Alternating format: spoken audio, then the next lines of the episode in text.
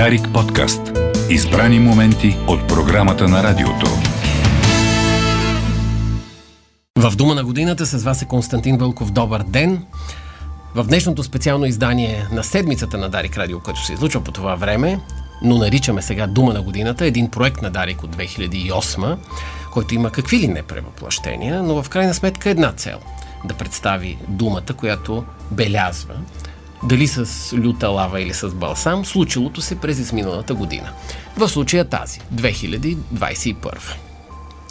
Днес от 9.30 часа до около 21 в този супер радиомаратон ние ще търсим тази дума с гостите ни, а в края на предаването ще обявим и какво показва вота на слушателите на Дарик, които от една седмица гласуват активно и имат и наречената представителна извадка от 1835 души подали своя вод за дума на годината. В 9.30 ние сега стартираме с вице-президента госпожа Йотова. Добър ден! Добър ден! 20 гости ще имаме след това. В 20 часа ще завършим с разговор с министъра на финансите Асен Василев. Дума дупка не прави, казват. Вероятно не прави бюджетна дупка, но... И слава Богу. Но дума не само дупка прави, не само възпитава, не само наранява, не само усмихва. Думата може да бъде най-силното лечебно средство на този свят. 2021 не беше лесна година. Отидоха си наши близки, наши скъпи приятели. А, тъй като преданието ни започва с вице-президента на България, спомням си за онази история президентска, която започна и беляза годината в някакъв смисъл, когато Джо Байден встъпи в длъжност. Един а, човек, чийто а, живот е пълен с толкова лични трагедии, които един човек, наистина не може да си представи, че могат да се стоварят върху някого и той да става, да продължава да става и да се бори. Джо Байден си спомня, че всяка сутрин баща му казвал ставай, ставай веднага. Един мъж се познава по това не колко често е повалян, а колко бързо става. И цялото предаване е посветено на нашия приятел и скъп шеф господин Радев, който вероятно ни слуша някъде там горе. Музиката пък, ако въобще ни остане време за музика в тези разговори, е на Стиви Лондър през целия ден.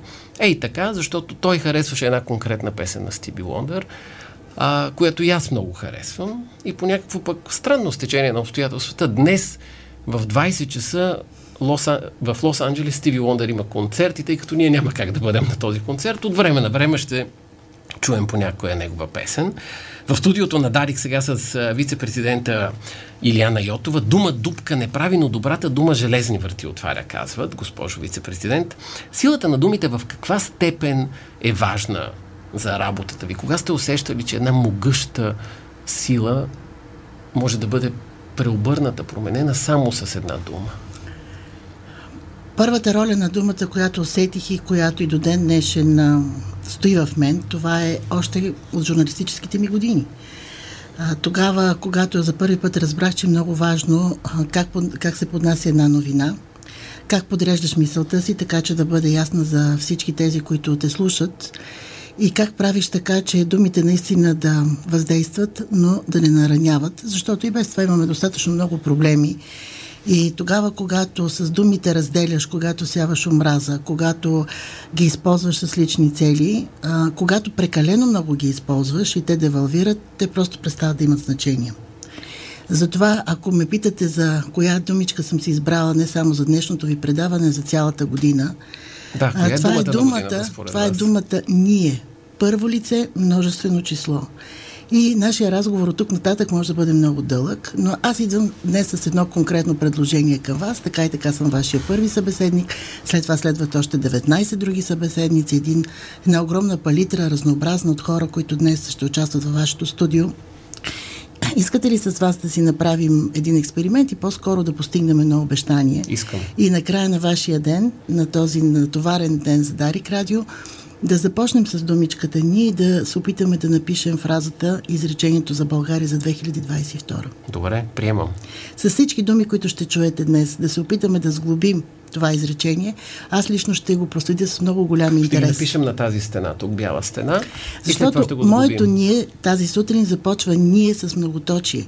Но и преди и да дойда в това студио, си мислех, че ние може да бъде първата дума от едно изречение, а за отминаващата година това за мен е а, най-важната дума, защото ние показахме, ние българите, че имаме самочувствие, че можем да променяме, че издържахме много важен стрес тест за тези 32 години след промените, за това, че можем да не бъдем подвластни на конюнктурата, на апатията, на бездушието, че можем да вземем съдбата в собствените си ръце и въобще първо лице, множествено число, местоимението е за мен обединяващата дума на 21 година.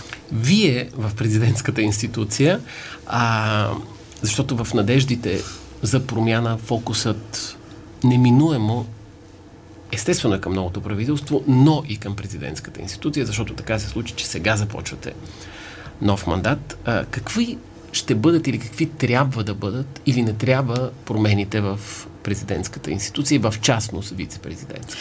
Ние няма защо да променяме президентската институция, тъй като схващам вашия въпрос по-скоро дали ще влезем в нови дрехи, дали ще променим поведението да, си, дали ще имаме нова роля. Uh-huh. Вижте, ние продължаваме своята политика, защото тя е не само конституционно закована. Тя никога през тези пет години на първия ни мандат не е излизала от тези правомощия. И едновременно с това а, нашата институция, президента Радев, започна промяната в България. Това е най- най-сериозната оценка а, за нашата дейност през тези години и не я даваме ние. Дадоха я хората на изборите с това смазващо предимство, което ни дадоха на втория тур, когато а, ние спечелихме почти два пъти повече, отколкото нашите опоненти. Продължаваме своята работа. Много се надявам, че от тук нататък, вярвам, убедена съм, ще имаме един, едно ново м, взаимодействие между институциите, така както го предполагат и са го предполагали хората, които са написали Българската конституция. А, институции, които взаимно се контролират, които са достатъчно независими една от друга и едновременно с това институции, които работят заедно, всеки според правомощията си в името на България. А не институции, които се затварят в себе си като отделни крепости и които а, правят едната спрямо другата невъзможно да, да функционира. Така както, между другото, пет години ние бяхме под обсадата на едно правителство, на една власт, която а, се опитваше да смачка президентската институция, а, пречейки да изпълнява наистина своите правомощия. Но аз не искам да се връщаме назад. Достатъчно много правихме кампания, достатъчно много говорихме с българските избиратели, с българските граждани. Те дадоха своята присъда. Има ли девалвация? Отварям един документ от миналата седмица, когато ни гостуваше новия председател на Народното събрание, господин Минчев. И тогава прочетох речта от 36-тото, откриващата реч от 36-тото Народно събрание, 4 ноември 1991, първото обикновено, ако мога така да кажа, Народно събрание след промените. По традиция най-възрастният депутат, тогава 72 годишния господин Абаджиев чете речта, в 10 часа и 14 минути започва. А, интересно беше, че най-често повтаряната дума в тази реч беше промяна. Има ли възможност, опасност от девалвация на тази дума през следващата година? Знаете ли, когато се готвих за вашето предаване, а, Естествено, че първата дума, която се набива в съзнанието на хората и вече според мен има едно доста трайно място, това е думата промяна. Но за мен промяната винаги е била инструмент, нещо да променим. Всъщност в, в, в корена на тази дума има действие. Има нещо, което се очаква да извършим, за да стигнем до някаква определена цел. А, за мен днес, идвайки насам, стояха две задачи. Или да започна с субекта на тази цел, или с самата цел. И аз предпочетох да ви кажа кой да бъде извършителя на това действие, на тази промяна. И затова се спрях на думичката ние. Много ми се иска този път а, промените, а, добрите а, перспективи, които се чертаят пред страната, да не бъдат узурпирани буквално от една група хора, които казват ние сме най-правите, ние знаем какво вършим, всички останали трябва да се подчиняват и да слушате нашите решения и нашите, нашите действия. Нека да направим така, че тези, които по силата на а, управлението, на правителство, на мнозинство в парламента, на президентска институция, трябва да извършат тази промяна, да го направят заедно. Така че, а, ако през 36-то Народно събрание тази промяна предполагам, не предполагам, убедена съм, тя е носила една съвършено друга семантика, по друг начин е била натоварена. Днес ние имаме нови задачи. Всяка една епоха може да натовари, всяка една дума с различно значение. Днес ние обещахме промяна, хората повярваха, че ще има промяна, нека да я осъществим и нека да го направим заедно. Имаше ли момент през изтеклата година, изтичащата година, в която бяхте загубили дори за момент надежда за политическата ситуация в България. Все пак имаше не един и два кризисни момента. Не, напротив, толкова беше динамична тази година. Честно да си призная, не ми е оставало време да изпадам в такива депресивни състояния и да се замисля много върху това, което, което казвате. А, сменяха се много, много бързо се сменяха картинките в политическия ни живот. А, знаете, че ние през тази година направихме с президента Радев много консултации. Непрекъснато бяхме в, една много, в едно много сериозно напрежение. Непрекъснато разговаряхме с политически партии. А, уверявахме, че е добре да се правят правителства още след първите избори. Така или иначе, това е волята на хората. А, трябваше да станат четири избора в тази 2021 година. Аз не познавам друга такава година в българската история включително и по-старата ни история, но крайна сметка, ако това всичко е за добро, ако хората наистина а, дадоха своя, м, своето голямо доверие след тези избори и заложиха много на а, тази коалиция, която ще управлява от, а, буквално, която управлява вече от една седмица, значи е било за добро. Какво би могла да направи новата политическа класа, което не е правено до сега, за да повярват хората в работата на институциите? Аз ще слушам заявленията на новите министри, на министър-председателя, включително и вчера в Брюксел. А, първата ни задача е действително да убедим и себе си на първо, на първо място, българските граждани, след това и много, много, много съществен момент нашите европейски партньори, че ние действително ще станем държава свободна от корупция защото това, е, а, това не е предизборен а, плакат. Това не е предизборен лозунг. Това е нещо изключително важно, защото докато България първо е на последните места в класациите и на второ място ние сме държава, която има изключително лош образ навън, като страна, в която няма законно, страна, която няма правила, страна, която на, всеки, на всяка крачка се рекетират инвеститори, бизнес, общество, няма как да тръгнем напред. Затова наистина вярвам на тези млади хора, които са начало на това правителство, че това ще бъде първата задача, но тя ще покаже резултати. За мен ще бъде много важно, ако след няколко месеца чуем сигналите от Европейската комисия, че България е мръднала в своята негативна класация по отношение върховенството на закона. Знаете, че там тези процеси следят много стрикно. Аз познавам добре а, тази технология. Ако оттам получим първите положителни сигнали, сме на прав път и вече имаме конкретни резултати. Ако само приказваме обаче по тази тема, нищо няма да направим. Трябва да сме наясно, че предизборният ни период приключи и от тук нататък се чакат конкретни резултати. Как ще стане това? Нека този път думата да имат и експертите, не само политиците, защото ни е необходима много сериозна трансформация, поне в няколко сфери.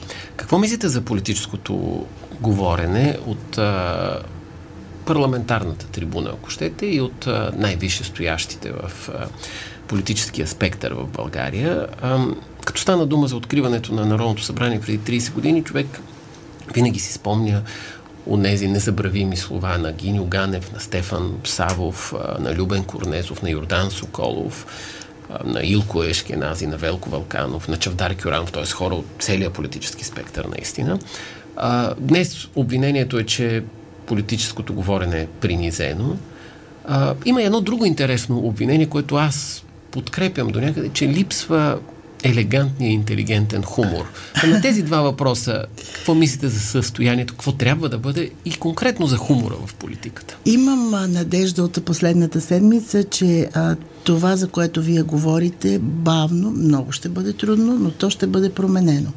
Ще бъде променено от а, начина по който говорят а, тези млади хора. Те са от всички политически сили. Аз тук не визирам само а, последните партии, които влязоха. А, тези млади хора, които са вече едно друго поколение и което се опитва и за сега, според мен, успешно да върне интелектуалния тон в парламента. Да, те могат да им се подиграват, че забравят мислите си, че се притесняват, а, че м- понякога твърде наивно звучат техните речи, но това всичко е много хубаво, защото това връща естествения дух на парламентаризма. Техният опит ще дойде с, с времето, защото няма как да, не, да скрия своето задоволство за просветените хора, които влязоха в този парламент. Това е изключително важно. Учените хора, учените млади хора, рутината ще дойде с опита и затова те трябва да бъдат подкрепени. Последната седмица ми показа, че тези, които залагаха на тази стара риторика, квалификации, обиди, елементарни номерца, както те могат да си играят в парламента, сякаш увисват в пространството, сякаш не могат да попиват вече. И самата аудитория вътре в парламента, а както и хората, които ги слушат, те вече не желаят да ги чуват. Без това са умръзнали безкрайно много на хората. Така че имам надежда в това отношение. Много симпатизирам на тези младежи. И още нещо. А, казвате, принизена дискусията. Няма как да не бъде принизена при положение, че години наред, последните десетина години, парламента нямаше никакво значение. Той беше една институция, в която идва някой от правителството, а внася един закон, а казва как трябва да се гласува и си отива. Нямаше го парламентарния контрол, нямаше ги истинските дискусии, една задушена опозиция, нито един закон не прият от страна, предложен от страна на опозицията. Тоест, неговият дух до голяма степен си беше отишъл от тази зала. Така че бавно ще бъде, трудно ще бъде, но смятам, че ще се върне интелектуалния диалог. Да, истинско удоволствие в една пленарна зала да се чува не само сблъсъка на различните идеи, а вирту, виртуозното слово, а, ювелирното слово, а, финната а, ирония, ако щете, сарказма по някой път, но действително да бъде интелигентно направено. А, замислих се сега, когато а, чух вашия въпрос, от колко време в пленарната зала не сме чули цитат? Тези хора не четат ли? Не се ли облягат на философия, на литература, на чужд опит, на, щете, дори на че съвременния дори две опит. тези да се боричкат в главата че дори да, две, две да тези кажат, да избираш от да. тези. А, иначе, вижте, квалификациите, обидите, а, този а, жаргон, той, а, той е много лесен, той е много елементарен. Той, за съжаление, както а, жълтата преса се набива в съзнанието mm-hmm. на хората, но той, той не ражда, той е, той е безполов и няма, няма какво, да, какво да поникне на тази почва. В същото време да обърна така въпроса, ако те са а, млади, неопитни, всички сме били такива, а, наивността е част от чара, разбира се. Спорно. А, имаме президент и вице-президент, които са опитни. Пет години са били на тези постове. Какви са рисковете пред опитните? Пред вас? Рисковете могат да бъдат от всякакъв характер. Първо, за нас ще бъде много важно да сложим едно... Да, да, ние сме, имаме вече един мандат, но ние до този момент не сме имали нормални взаимоотношения с останалите институции, а по-скоро точно обратното. И за това сега ще бъде за нас една, едно предизвикателство за да се установят нормални отношения с а, Народното събрание, с изпълнителната власт, да видим кои са онези първи най-важни задачи на страната ни вътре и вън, във външни политическо отношение, които трябва да бъдат свършени. И аз за това адмирирам предложението на президента Радев, част по-скоро да има истинско заседание, подчертавам, истинско заседание на Конститутивния съвет за национална сигурност с новото мнозинство, с, новото, с новото правителство, за да се, а, вероятно, да се а, дооформи, да се направи още по-категорична позицията на България спрямо присъединяването на Република Северна Македония. Вече с новите политици, които да чувстват и те своя ангажимент, да знаят, че тази позиция е изработена и от самите тях. Това са нормални практики и в Европа, и в света. Така че очаквам това да бъде първия, първата птичка, първото началото на този, на този диалог. Защото предизвикателствата към България не са едно и две. Ние заварихме след 10 годишното управление и повече даже на Борисов една опустошена страна, която буквално ще трябва да се възстановява от нулата. Да чувстват политиците, казват. Имаше една крилата фраза на Корнелия Нинова между двата а, тура, а, че в политиката няма място за чувства. А, тук ще споря много с госпожа Нинова. Ние вероятно сме различни характери и не само вероятно, ми сме различни характери. Политика се прави с много емоция и с много чувство. Така както човек има своите идеи, вярва в някакви свои идеи. Затова има леви хора, десни хора, още по-десни, още по-леви. Ако няма емоция, ако няма това пърхащо чувство в душата на един човек, той не може да бъде добър политик. Той е по-добре да ръководи фирма. Какъв тип кампания за вакциниране би проработила в България? Тук ще бъда пък аз по-големия прагматик, защото няма, всеки, няма защо всеки път да откриеме топлата вода. Има достатъчно вече а, опит и в, а, сред нашите европейски партньори. Вземете, например, една Великобритания. Проведоха страхотна кампания а, за това. Това е страната с най-много голям, с най-високия процент вакцинирани хора. А, доколкото м, имам информация и това, което излезе вече в пресата, новия министр на здравеопазването, госпожа Сербезова, искам да й пожелая наистина успех, защото тя е едно много силно и смело момиче.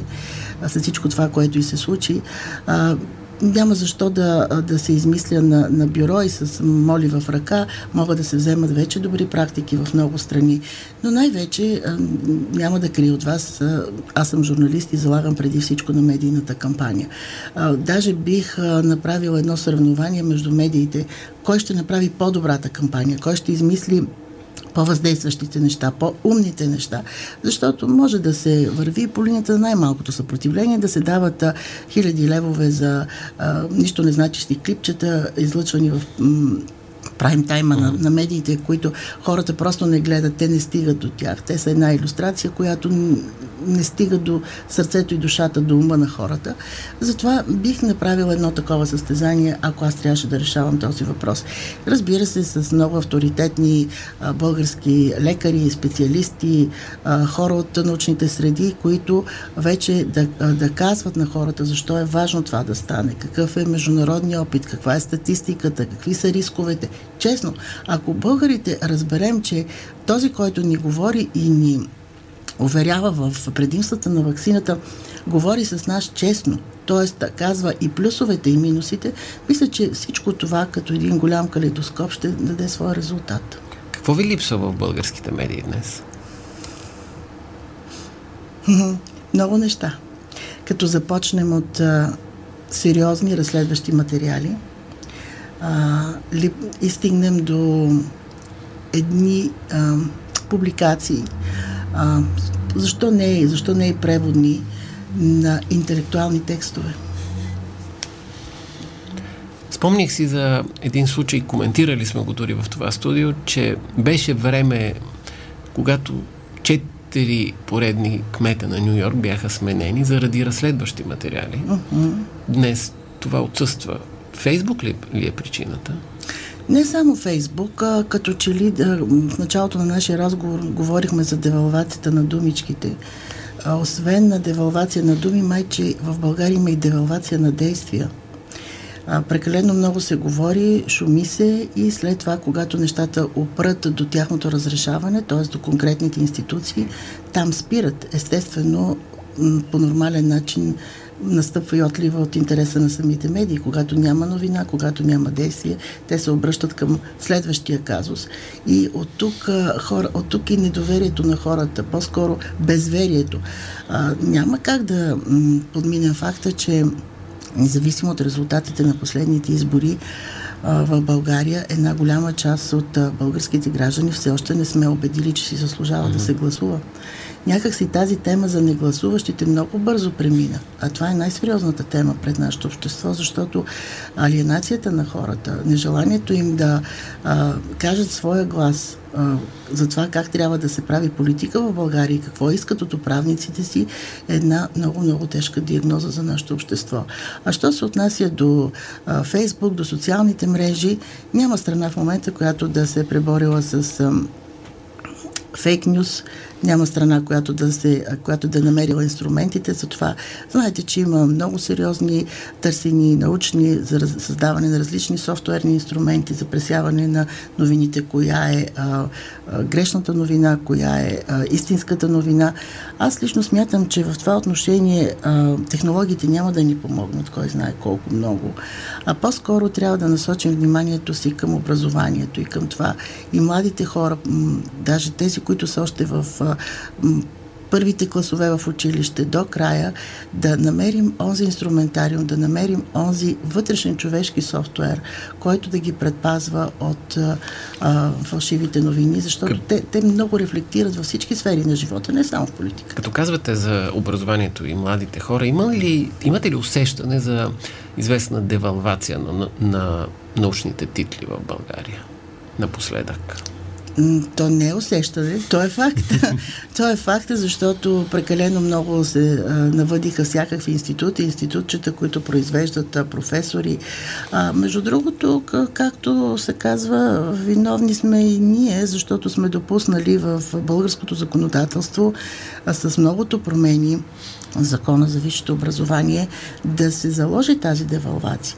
Аз изпомням на времето какво означаваше да станеш професор. Това са няколко а, труда, това са, това са много научни публикации, то във водещи европейски и световни издания, да преминаваш отделно а, степените, първо доктор, след това а, нали, доцент, доктор, да сваляш по няколко кил, килограма преди защита. Да имаш някакъв конкретен новаторски принос, докато сега много хора обичат да напишат проф. точка пред името си, а дали за това стои наистина някаква, някаква сериозна как да кажа, сериозен авторитет, това вече е доста спорно. Но а, в страна, в която има и 55 висши учебни заведения, това е една друга голяма тема, с която се заслужава с министър Денков да си поговорите. Какво хубаво може да се случи на България през 2022 година?